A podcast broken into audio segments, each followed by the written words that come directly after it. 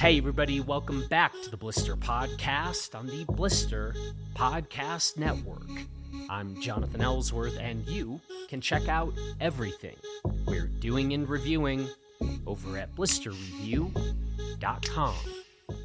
Now, I am confident that the vast majority of you listening to this podcast are familiar with 1% for the planet but I'm also sure that many of us could stand to learn more about the history, the evolution, and the current mission of the organization. Furthermore, I know you're all aware of the fires in Hawaii, and many of you have been wondering about the best ways to contribute, and perhaps you've been solicited by certain entities to donate money to relief efforts.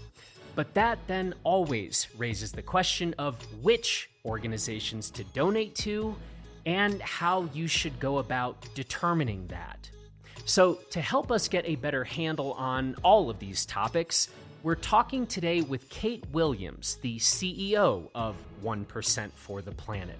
And my hope and belief is that this conversation will inspire both individuals and businesses to keep taking steps that ought to create a better future. And so now, here is my conversation with Kate Williams. Here we go. Well, Kate, how are you today and where are you today? I am good, thank you. I'm so psyched to be having this conversation with you. And I am in Waitsfield, Vermont, which is where I live. So I'm in my home office. Um, just have come down the hill from Burlington, where I work today at our office. Office. Excellent. I'm a very big fan of Vermont. I'd like to think I've sort of like it's a, a sort of adoptive state of mine. Absolutely no one in Vermont has uh, bestowed that honor on me but I, am working toward that. I feel like we definitely we definitely welcome people who like Vermont. So I I appreciate that. okay, okay. I feel like this conversation is a long time coming. I have a sense that most of our listeners are quite familiar with 1% for the planet. And I mean this very much as a compliment, probably are really familiar with the, the logo but this is a conversation that I've wanted to have to just dive deeper into sort of the origins and evolution and current mission uh, for 1% of the planet. So I want to ask you this first because I'm particularly bad at this myself. When asked to give a sort of succinct definition of, you know, so what is 1% for the planet, what do you say? Yeah, it's such a great question. Usually, when people frame it like that, the ability to be succinct like completely leaves me. But I'll try and do it. Right. I can do it. Um, we are a global community of businesses and nonprofits who together are driving impact uh, through philanthropy um, and other partnership activities. Well done. I, I'm taking notes. I'm going to try to learn from this for my own, you know, uses. But can you tell us a bit about the origins of One Percent for the Planet? Absolutely. So we have a great origin story. We were founded not too far from where you are in Crested Butte, but a little bit north up on the Madison River in Montana. Uh, Yvon Chouinard, uh, the founder of Patagonia, and his friend Craig Matthews, who founded and ran a company uh, still there called Blue Ribbon Flies up in West Yellowstone. And they basically were fishing, doing their favorite thing, and they decided that something that they were already doing, which was giving back from their business profits, sales, um, giving back to nonprofits, they realize that needs to become a broader movement, that you really can't have a business, uh, you can't have an economy if you don't have a healthy planet. And so it had to become a movement. And so they created 1% for the planet as the movement builder to engage businesses all over the world in giving back 1% of sales to environmental nonprofits.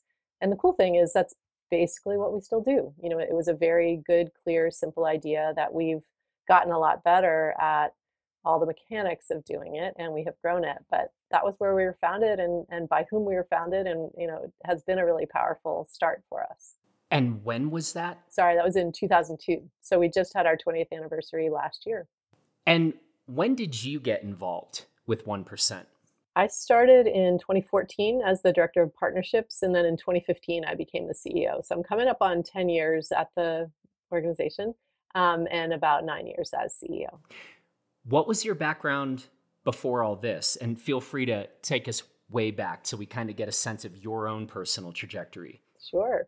So yeah, if I with the invitation to go way back, I will go back to a mountaintop in Wyoming, uh, in the Wind River Range, where I, when I was 18 years old, did a 30 day trip with the National Outdoor Leadership School, and it was right after my high school graduation, like a really kind of big moment for me. And everything in the trip kind of went wrong. Like we had a ton of snow in June and we weren't really set up for that. We missed food re-ration because of that. And then one of our instructors, one of our leaders broke his leg. And I'm sort of telling you this because all of these things went wrong and it created an opportunity for me to um, realize that that was exactly what I wanted to do. Um, I remember the moment when the instructor was being flown out in a helicopter after we after we had finally coordinated this pretty involved evacuation pre cell phone, pre satellite phone, all the things. And I remember it was standing up in this pass, looking at this amazing sunset helicopter lifting off, and it was so gorgeous. And I 100% fell in love with the wild mountains, and I 100% fell in love with the work that we had done as a group of people together to accomplish something hard and unexpected. And so I had this idea of like, this is what I want to do. And I didn't really know exactly what this meant, but it was that combination of the wild and of the people component of that, of bringing a group of people together. So from there, I really have spent my career kind of figuring out what is this, you know, what is this? And initially, I was an outdoor educator. So I really kind of stayed the course there and lived in New Mexico for about 10 years and ran an outdoor program at a school there. So I spent a lot of time, you know, basically my sort of theory of change, although I wasn't using that language at that point, was if I connect people to outdoor places and they have that opportunity to fall in love with the experience or at least just experience it, that becomes part of their, you know, repertoire and something they can advocate for, something they can care about. And so I did that, and then I um, transitioned. I got kind of increasingly interested in the sort of leadership and people side of it, and you know, decided I maybe didn't want to be out in the field all the time. And um, although now I miss it. Careful what you wish for. exactly.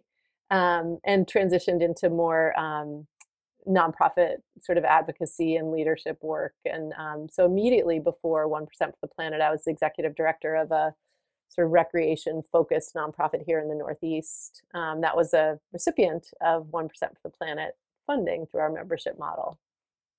And so that's where you gained maybe quite a bit more familiarity with 1% as an organization or perhaps you already were quite familiar prior to that? Yeah no the the that ed experience when i was running it was called the northern forest canoe trail. That was when i learned about 1% for the planet. Also i will say i learned about 1% for the planet because at that time it was located in my very small town in vermont because it was you know an early organization that was able to kind of be based anywhere and manage a global network. Um, so we were temporarily, or for a few years, based in the small town where my I was living and working at that time too. So I learned about it really in that you know kind of neighborly way. We've subsequently moved to Burlington, the biggest city in Vermont. Um, not a very big city to anyone who knows it, but like it is our biggest and a great location for us. But so it was really through the work and just through you know the serendipity of being in a place that I learned about it. How much can you tell us about the kind of growth trajectory of 1%? I'm curious to hear how much you know about those years prior to your arrival. So 2002 to 2014. And then I have a hunch you can speak pretty well uh, to the last uh, years since you've been at the helm.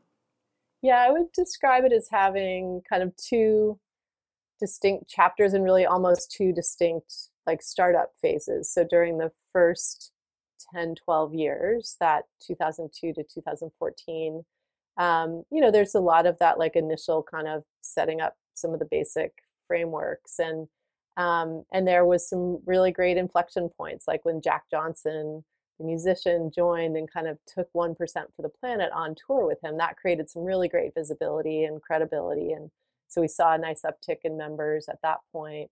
And you know there's some good experimentation during that point. There was you know with jack johnson there was some other sort of experimentation with the music industry and things like that. And then you know as is often the case there was some leveling out and a leadership transition and you know we were a little bit um, you know in a um, sort of phase of kind of what's next.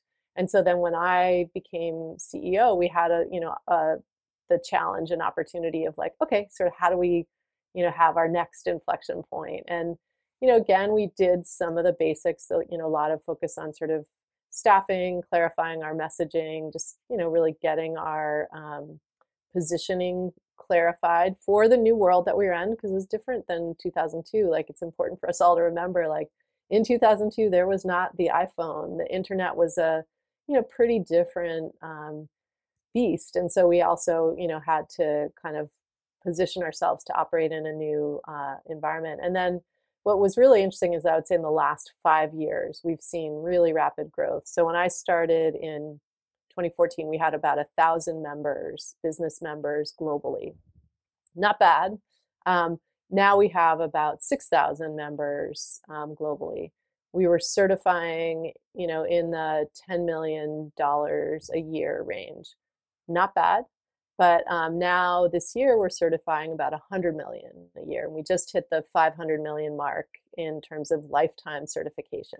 That's half a billion US dollars. So it's awesome. So, you know, we've seen a lot of growth. And I think it's been this really interesting convergence of factors. Um, I think during the last five years, there's been a big uptick in consumer interest, and there's a ton of great data on, you know, consumers really want their dollars, if possible, to be able to deliver solutions or at the very least not be supporting things that are making the world worse. Um, but there is a very kind of clear interest in like if if the way i get to use dollars and most people are not wealthy philanthropists most people are not um, you know big investors most people are buying groceries and paying for the various services that we all need to kind of set up and live our lives. And so there's a lot of power in those purchasing dollars and if people can allocate those towards companies that they feel good about, that they can see how they're making change in the world, like that's awesome. And consumers started saying, we want that and we, we would actually pay for that. And please tell us like how we can know that that's, that's happening. So that was, that was a trend that we were seeing and starting to be able to pick up on. And then, you know, interestingly, the COVID years when, you know, at first we thought like, oh, this is not going to be pretty. You know, who's going to want to give to the environment when there's these human health issues. But what we actually saw was, you know, that there was all sorts of different things going on. And I think we'll take a while to figure it all out. But a couple things that we believe were operating is one, it was a huge global change that happened really fast. The the pandemic was. And I think that created a like connection of like, oh, big global changes can happen fast and affect all of us. And that made climate change, which had been this future existential threat that we were kind of dancing around the edges of, it really brought it in closer. It's like, oh, that can really happen fast. So we did see and hear from people around that. You know, I think there's also just a much greater sense of like businesses have to lean in and drive change because there's so much, you know, it, it sort of there during that period that highlighted that government policies are going to change they're going to ebb they're going to flow and the role of business is just so important and I think a lot of businesses really saw that and had that you know very strong human impulse of let's take action. So consumer interest growing you know kind of funky conditions of the pandemic you know we were able to like meet that so our team you know did some really good work to sort of understand that environment and be there for it and we just saw a lot of significant growth you know so a lot of our you know we we doubled and then doubled again over the last like four to five years which we're psyched about. Wow. Yeah. Where do the funds go? What are they used for that are collected by 1% yeah our model couple things. So another sort of feature of how our model works is that we don't operate as a foundation. So we don't take all the funds in and then distribute them. We serve a more kind of connective tissue role in that we engage the members. We also have a team that's uh, vetting the nonprofits. And then we're able to um, advise our members on the giving strategies and the giving recipients that are the best fit for them. And so on the nonprofit side, on that where we work to you know create that stakeholder group that's really high value high quality you know that matters a lot. That's kind of what makes it all work and that's where the impact um, lands and is driven. Um, we've done a lot of work there in the last few years and i do think that also contributes to some of has contributed to some of our growth. We really realized in the kind of 2019 to 2021 period that we had an opportunity to kind of expand the definition of environmental so we had traditionally like many you know uh, organizations in the environmental space really thought of it from a resource standpoint. So, you know, there's land, there's food issues, agriculture, there's water, there's wildlife. And that's awesome. Like, we do need to think about all of those things. And we also realized that there was a really important opportunity to connect some more dots. So, to you know, connect planet and people and to think about the community lens on environmental giving and on environmental impact. And so we kind of did a big rethink and restructure of our environmental vetting eligibility guidelines, our structure, our, and the way we categorize nonprofits to really signal and create opportunities for giving that are in a much expand more expanded definition. So we now um, categorize nonprofits into four impact areas: just economies, resilient communities, um, conservation and restoration, and rights to nature. And within those you know there's we have about 6000 uh, similar to the number of members uh, nonprofits all over the world. And some of them are very very local and working on very specific topics. Some of them are very sort of global looking at all of those sort of transboundary issues that we know are part of the environment. And what we do is with that sort of broad philosophy of environmental giving and then a process where we're able to help companies figure out their strategies and really move giving into a strategic place in the company we're able to help them allocate their giving directly to those nonprofit partners in our network that are the best fit for them. Okay let me try this one more brevity exam for you. So we've talked about individuals and those of us who you know are customers or potential customers of companies so spell this out for us how the kind of circle works. We've got individuals on the one hand, businesses on the other, nonprofits as a third entity, and then we've got 1% for the planet sort of connecting all these folks. Can you walk us through sort of how 1% sort of, you know, like complete the circle on this or whatever the right square or circle or whatever the right shape metaphor would be? I love that. Such a great question. So, where we sit and what we do is we take the business sector, which create generates revenue, and it generates revenues because individuals purchase products and services from those individuals, and we create a way for uh, those members to allocate revenues to the nonprofit sector. And what's so awesome about that is that the business sector, you know, it generates revenues through this market relationship. So there's a market relationship between the individuals and the businesses.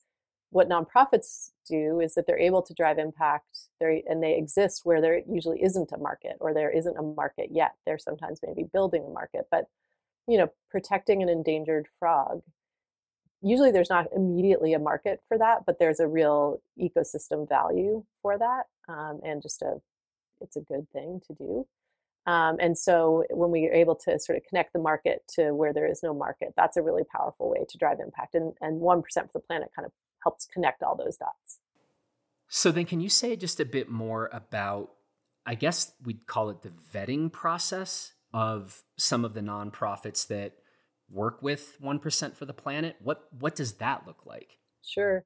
We have a set of eligibility guidelines and sort of those four impact areas that I mentioned. Um, the eligibility guidelines tie to those. So we're looking for nonprofits that sort of fit within that broad definition of environmental that we have laid out. And we use this UN Sustainable Development Goals, and you know we try to really be not reinventing the wheel, but positioning it differently because really we do feel like we have a unique opportunity to expand that definition and to really combine that resource based with the more community based kind of social environmental um, definition. So we make that clear in our eligibility guidelines. And then the it's not an open application. Either a staff member or a business member can recommend nonprofits to to check and see if they're eligible. And then once they're eligible, there's different sort of stages, and it's a it's a I would say it's a knowledge based program, and that what we're really looking to do is develop a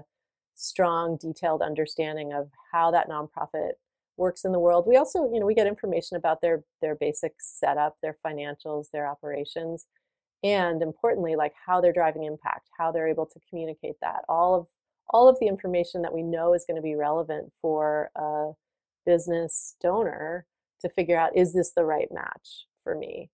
Um, and can we develop a meaningful partnership? Because that's what we're really looking for is to develop those partnerships where it's you know there is an exchange of funds that's part of what is happening but then there can also be an exchange of so much more too in terms of that and that that's what we're trying to gather information about through our vetting process have there been other elements of this i know you've said that the mission of 1% has stayed kind of remarkably consistent from those early days in in uh, 2002 but where has there been evolution in the organization yeah, there have been two, I would say, two main categories of evolution. So, one is evolution within how we run the model, the membership model, and then one is creating a new product essentially to sit beside um, membership. So, in terms of the evolutions within the model, we've created some flexibility for how giving can be implemented. So, of the total 1%, every single solitary 1% for the Planet member is on an annual basis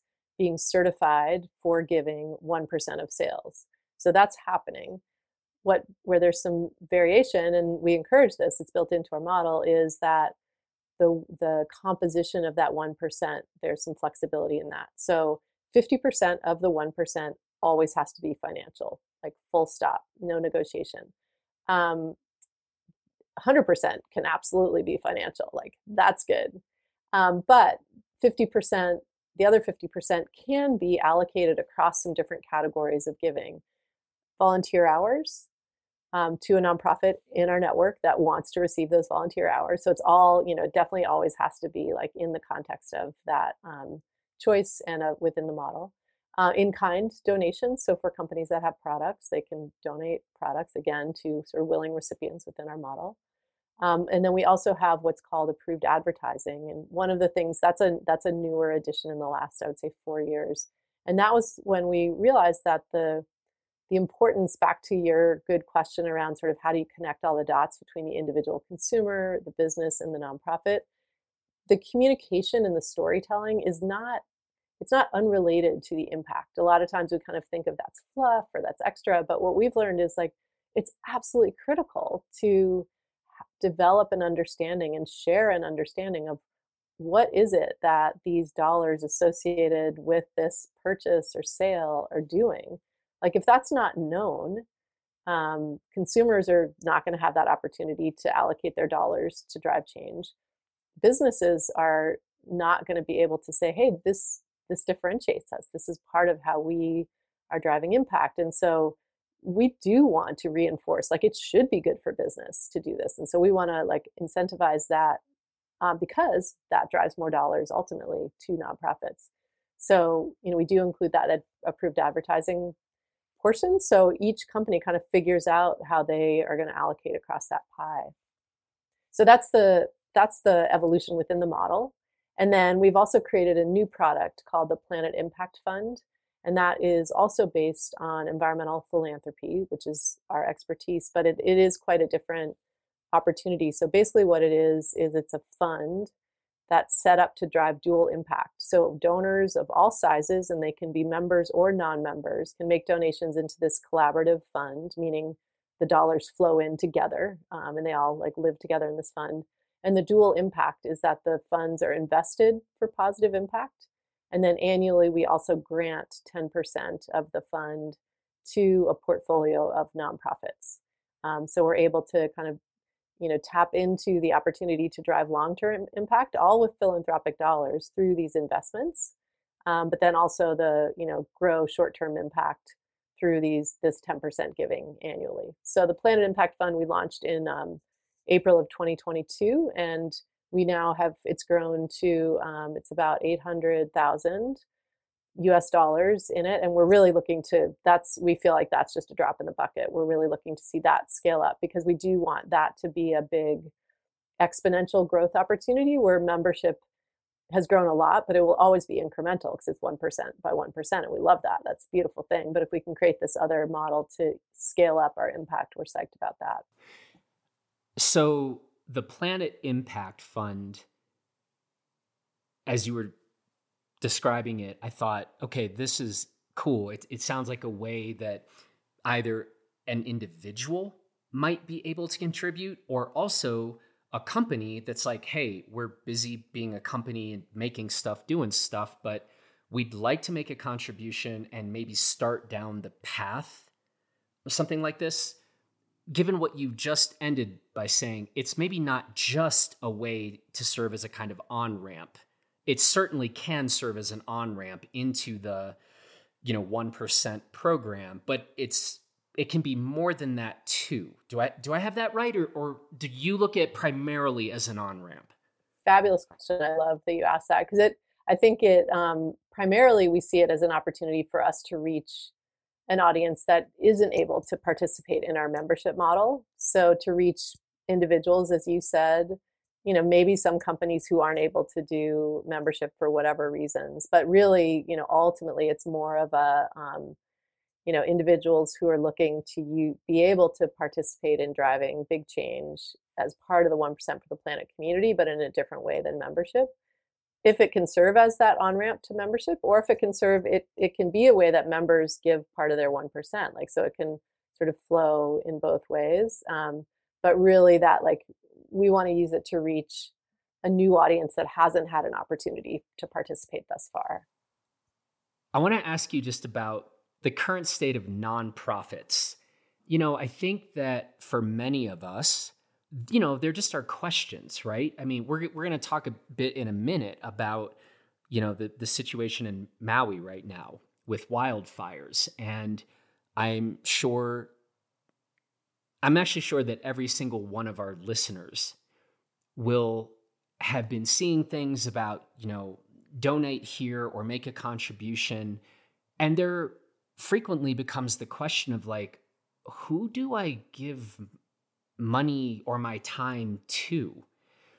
And I'd love to just hear you speak about your thoughts on that, things that individuals can do, you as an organization, how you're thinking about these things, you know, in the second half of 2023. What should we know? What are some best practices? What advice do you have? I think it's really important when thinking about nonprofits to do two things. One is to um, be careful not to hold them to a higher standard than we hold um, other businesses that we interact with which and i say that because sometimes um, you know nonprofits who are seeking to drive change in an area where there is no market operating with a very minimal budget um, you know but have the best on the ground knowledge of how to address that issue on the ground when a donor comes in and says, I'm not going to give general funds because I don't want people to get high salaries. I'm only going to give to this. Sometimes that is like creates an impossible situation for those nonprofits because, like, well, just like any other small business, we actually need a laptop to be able to communicate with you. We need to keep the lights on. So I think, you know, in that sense, the the one one thing that I think is really important to think about is uh, get into a mindset of um, allowing for trust of on the ground knowledge um, and on the ground expertise and on the ground decision making about where to allocate funds to the best end for to create that impact. To to develop that trust you know you need to do the other thing which is like do your homework um, and it can be hard to figure out how to do your homework and so i think that's where um, you know sometimes what we're able to do comes in a bit more like once once you kind of solve for that like initial philosophy around nonprofits you know what we're able to do is we do have these eligibility guidelines. We do have a vetting process. So by the time a nonprofit is in our network we've we've spent some time getting to know it. And you know when there are um, disasters floods fires and unfortunately like we're getting more practice at this lately we are able to pull together a list of a targeted list of nonprofits that we've taken the time to vet. And so we can say, hey, the, the human urge to give, to respond, to be in relationship with others who are going through a hard thing, that's the time that, like, unfortunately, we know people can take advantage of that. But what 1% for the planet does is like, the purpose is impact.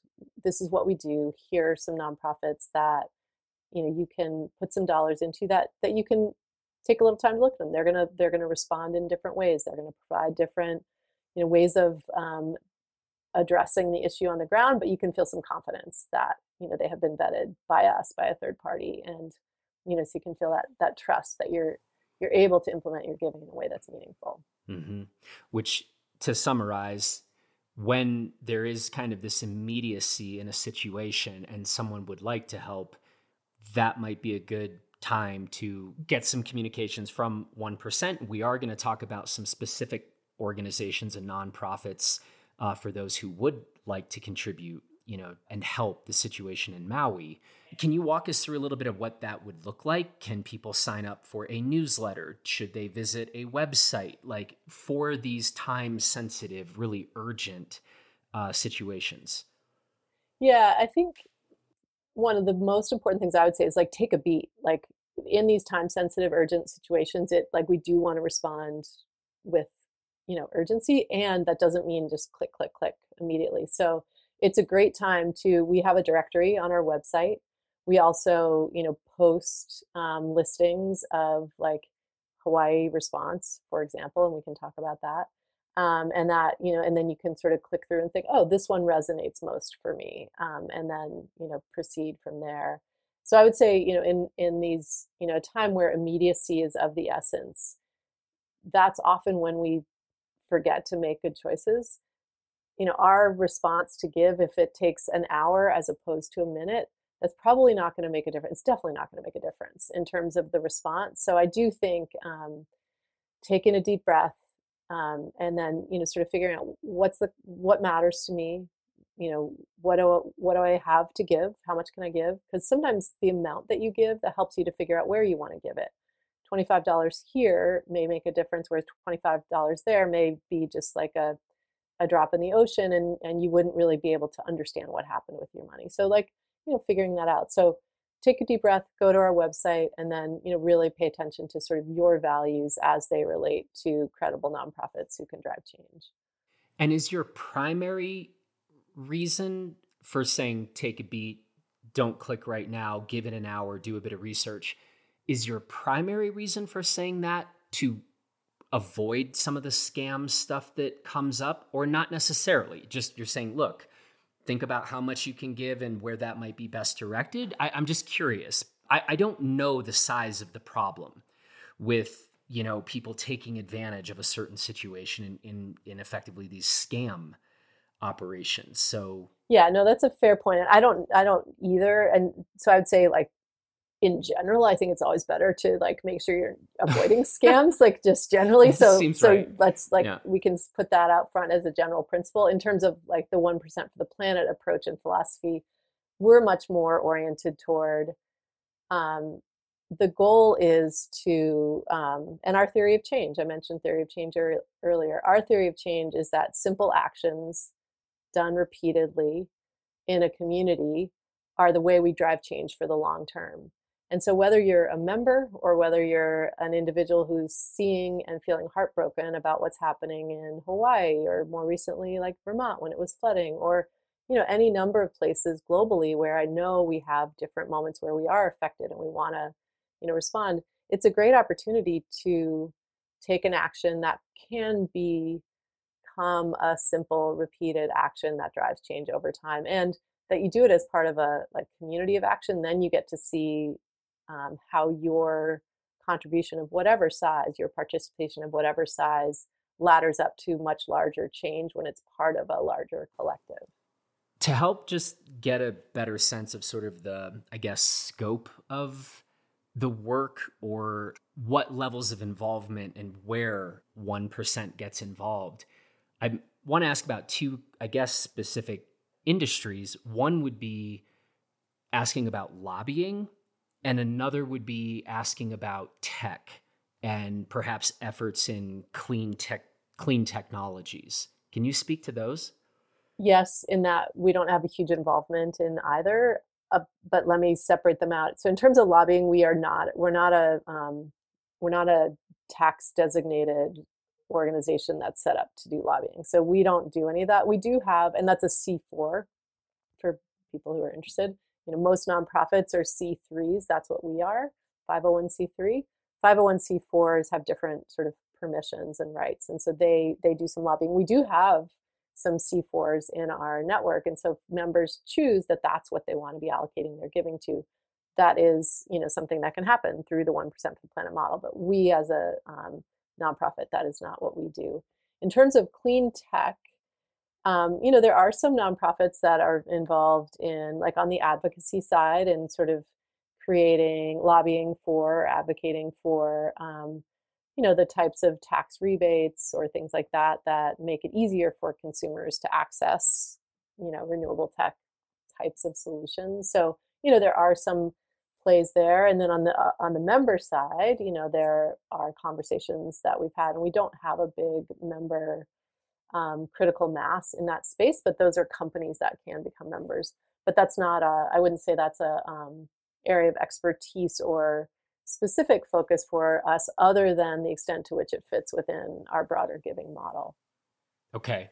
So help me then maybe circle back to some things that you talked about at the top of this conversation. When we're talking about the mission of 1% for the planet, to sort of bring together individuals and businesses and nonprofits, but in the interest of finding and supporting environmental solutions if clean tech is not so much of a focus can we can you come back and then just i want to just make sure we have people listening really clear on you know what in fact the core focuses are for uh, 1% yeah, so that's a good, important clarification. Um, so again, we have those four impact areas, which are, and I can just state them again: just economies, resilient communities, conservation and restoration, and rights to nature. And within each of those, there are specific subcategories, and you know, so we have nonprofits that are working across all of those areas, many of which, or some of which, are you know focused in areas that are adjacent to or um, kind of supportive of you know clean tech solutions. So that's like one just framing that i think is important to state. The other thing that i think is really important that we haven't talked about yet is kind of getting into the um, a little bit more granular about how companies integrate 1% for the planet into their operations and kind of their world. So what we really seek is to have companies understand that their 1% commitment and the giving that they do through that is something that is an opportunity to take the whole concept and practice of philanthropy from being this kind of nice, maybe sidebar at the end of the year if you have enough money left over, to something that's actually in your budget, that is in the center of your organization, and that you start to look for how can this be a supply fund a supply chain solution? How can this be a way that we address our carbon footprint? How can this be a way that we solve an operational challenge, waste stream, something like that? How can this be a tool to really leverage and grow employee engagement? So there are a lot of different ways that the act of giving and the strategy around the giving and the practice of the giving can really move into the center of the organization and become part of the strategy. And so one of the things that we, you know, really encourage companies to think about is like you pay your rent, you or you pay your lease or whatever your kind of situation is there, you pay your staff, you pay your suppliers. 1% for the planet is right there on that list. Pay the planet. And pay it in a way in the same way that you pay those other components you're you're making choices of vendors of staff of you know suppliers based on like what you're trying to accomplish and what you're trying to solve for and what your ethos is and what your culture is. So building 1% for the planet in in that same way and that may be that you're really trying to do everything you can to um, you know use clean tech solutions to improve the footprint, to improve the product, whatever other aspects of your company that you need to. One percent for the planet may be able to sort of create some some ways in which you do that, and that and we totally encourage that. So let me ask you a couple just sort of nuts and bolts questions, I suppose. How does this work? 1% of what? Now, you've already said that there is some newer flexibility in terms of what 1% of what means, but from a financial point of view, what should companies, you know, people who direct companies and who are listening to this or who might want to go to some directors of companies uh, after hearing this, how does that work and what are we talking about? 1% of what? You know, we've got gross revenue, profits, et cetera, et cetera. Yeah, it's 1% of sales or revenue. So it's that top line number. So if you're a US company, it's sort of what you report on your taxes as your revenue. Um, and that's really important because the, the two keys there one, it's like a big number, it's a real number. Um, and the other is that it's not, it's, it's not negotiable or not like fungible. Um, it's, it is what it is. And whether you had a tough year or a great year, you still have a, whatever your revenues are, you give 1% of that. Another, I don't know, sort of nuts and bolts question as you're talking about ways that getting involved with 1% for the planet can get a business to be thinking more about what they're doing just across the board operationally. That got me thinking a bit about uh, B Corp certification. And I figure I might as well ask you if you could, again, hopefully just for the sake of clarity, help people understand why a company might go down the road of getting a B Corp certification versus why somebody might get involved with 1% for the planet. Yeah, and fortunately, there are a lot that do both um, because they are different and compatible, and neither of us presumes to think that we are offering a silver bullet. Like, there are many, many different things that companies can and need to do, and so there are two different pathways that have a nice like hinge in between them. So, you know, B Corp is focused on, or the B Lab is the company, is the organization, is focused on, um, you know, really sort of the business operations, and they have a certification uh, impact questionnaire that you know people go through, and it really, you know, sort of has to do with sort of a lot of operational aspects of the business. One percent for the planet is about philanthropy, one percent of sales, as we've been talking talking about, a very kind of simple, different model. On the B Corp uh, impact questionnaire, you get some kind of brownie points if you're a 1%, 1% for the planet member. If you're a 1% for the planet member who is also a certified B Corp and paying dues, those dues that you're paying to B Lab count toward your 1%. So that's where that kind of nice hinge is. And we have a growing group of companies that we call B1s who are both B Corps and 1% for the planet members. And, you know, they really embody that like there's there isn't just one thing that we need to do and again back to our theory of change you don't have to do it all at once so it's like pick a simple thing do it do it as part of a community repeat it and then you get some energy from that and you're like oh i could do that questionnaire i could like we could take that step and then it starts to all hang together and flow together let's talk more about maui and the situation there talk a little bit about some of the nonprofits that 1% for the Planet works with. And maybe we can just name a few of them to put on our listeners' radars. Again, just in the vetting process, you know, uh, for people who might want to make contributions. Yeah, absolutely. And, you know, just before I say that, just, you know, uh, it's still so real and live in Maui. And we have a staff member who lives uh, near Lahaina. So we've been you know very close to that issue but i think as with all of you know these crises and tragedies that happen like they do connect um, all of us we're all in this together so just want to acknowledge that. And as we're feeling that you know some of the nonprofits that we've identified that are great places to give one is the hawaii community foundation uh, the aloha united way the american red cross in hawaii the maui food bank and i'll just like click on that one just to say that's a great example of how we've expanded the definition of environmental because food banks you know often the sort of leading mission has to do with providing food to those who are insecure in terms of food so it's more of a quote social mission But in the process, many food banks are diverting food from the waste stream, which has a really significant carbon reduction impact. So, you know, the Maui Food Bank is a great example of a resiliency builder across both the social community and the larger ecosystem. So, just wanted to use that as a moment. Um, World Central Kitchen, the Council for Native Hawaiian Advancement, and then the Salvation Army Hawaii are all the ones that we've identified as you know great places to focus on. Great, and we'll include links to all of those in the show notes of this episode. So encourage people to check them out. Yeah, pitch in. We've talked about the history, the origins of 1% for the planet. We've talked about some of the evolution. We've talked about the mission. Probably be a good time before we go to talk about where things might be heading next. What are you looking at? What are you seeing?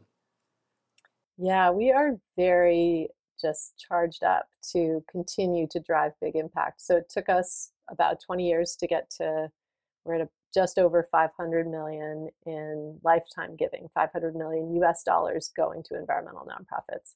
So our big goal is to get to a billion and to get there fast. Um, and so we're targeting the next two to three years we'd love to get to a billion in lifetime impact by our 25th anniversary.